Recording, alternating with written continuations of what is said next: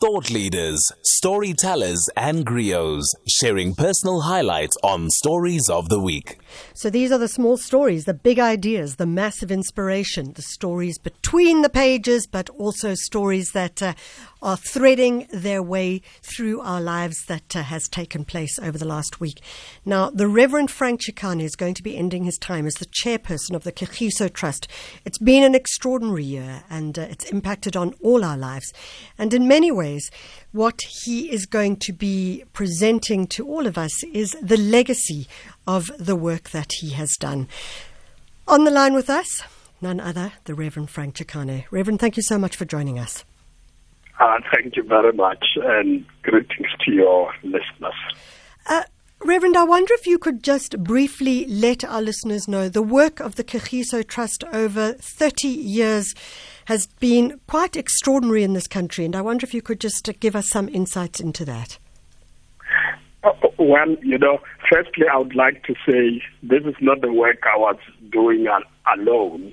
Uh, there's a history and legacy of founders of Kagiso Trust 30 years ago, uh, Beyers Naudé, Desmond Tutu, Mkhatshwa, and others who were involved in this. At the beginning, it was really about, as we at that point called for comprehensive sanctions against apartheid, the question was how are you going to take care of the victims on the ground and make sure they are not victims of, you know, the sanctions and all that. We then uh, the, had a vision of setting up a developmental trust that will enable people to survive the pain of the apartheid system, uh, help them to help themselves, um, help victims of the apartheid system, and, and also make them survive in a difficult environment. And that was the work from 1985-86 to 1993. And so trust raised about a billion or spent about a billion rands uh, during that period. Of course, after 1993, the agreement was reached, donor fund dried out, and the question was whether we are stopping. And then there, there was a good vision of focus on education, develop models, because that's very key. And also do investments to generate capital to be able to support the work.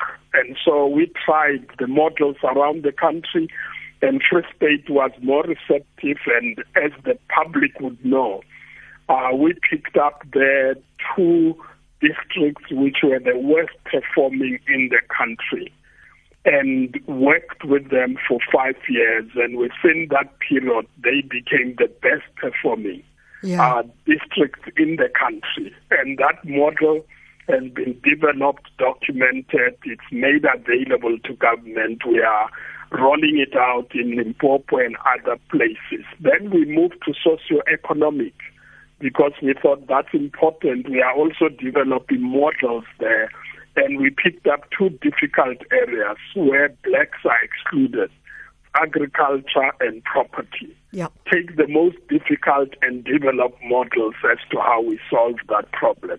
And I could go on with a number of other programs, but um, we, we have we have since then spent about another one billion up to 2015 uh, when we celebrated our 30th anniversary. We are now on a new program for the next 30 years, and uh, we are about developing models to get people to use those models to change you know, radically the society in South Africa. Reverend Chikane, I was so interested when I read that uh, that you had over the last three years been working on a new strategy for the next 30 years. I think for some people, I mean, certainly I most likely, you know, there's quite a few of us that may not even be alive in 30 years. So it's, it's, it's such an extraordinary, um, period of time to think about strategizing and indeed to think about scenario planning because if you look at a strategy, then one of the issues is that you have to think about all the external shifts and changes. So you have to keep planning around various different shifting, uh, changing externalities. How did you do that? Yeah, you know, the, the one of the CEOs, Eric Molobi, who was a real visionary at the beginning, said that Kagiso Trust programs must um, outlive all of us. Yeah. Which means those who are involved must develop the strategies in such a way that they must exist many years after they have died. Yeah. And of course, he died and left us.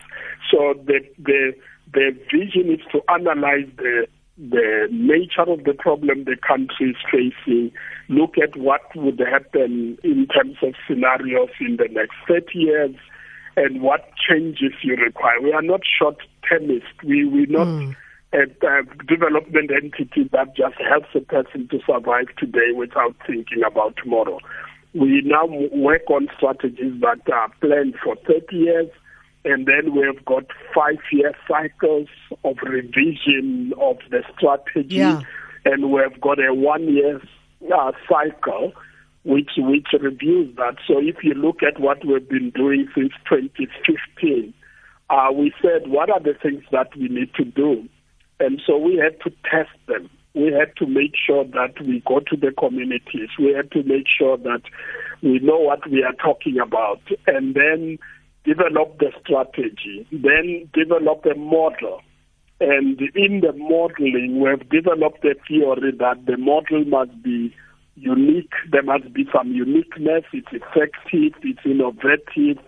It's replicable. It's scalable it's sustainable. Those are the strategies. So what we are doing is to develop models to leave them on the ground for people to use in that regard. And, and this education program, for instance, in Free State, you go a rural area, poor school, poor people, uh, communities, and within three years or so, the school performs like a private school in terms of results. Yeah. And that that that to me is the most fulfilling thing. You can see it doesn't matter how poor the family is, but if they are given an opportunity, the child can perform like any other privileged child within that very school. And that is what for me makes a difference. And and we have, I, I call the Kagiso Trust an enclave of the values that defined our struggle for liberation. That's where you find service to the people, everything we do, the investments we make, the budget of Kagiso Trust is based on investments that are made, not to benefit individuals. This is very unique, but the investments are made to serve communities. So yeah. all the dividends are not given to individuals, but plowed back to this program. So we do partnerships with other companies, entities, but we fund everything that we are doing through our own finance development strategy. I actually don't think that you will find an NGO like this in the country or elsewhere on the continent. Many are more based on endowment funds, yeah. money left by people. Kagiso Trust developed a strategy after 94 uh, to, in, to do an investment strategy to generate income for the people, not for individuals. That's what makes it unique. And at one stage, our dividends were going to 100 million to 200 a year. Of course, the pandemic has disturbed that to a certain extent. We're so going to have to end it there. Unique for me. It's a unique. It's a, it's that's why I call it an enclave of. You, you, it's a full good organization, which is about the poor who need to be given an opportunity, like all other children they must be able to compete with anybody in society. And, and poor kids are capable of doing that if given a chance. We're going to have to end it there. The Reverend Frank Chikane, he is ending his time as chairperson of the Kagiso Trust, an enclave of excellence for sure, developing a strategy for the next 30 years for the trust uh, that has been validated by the board.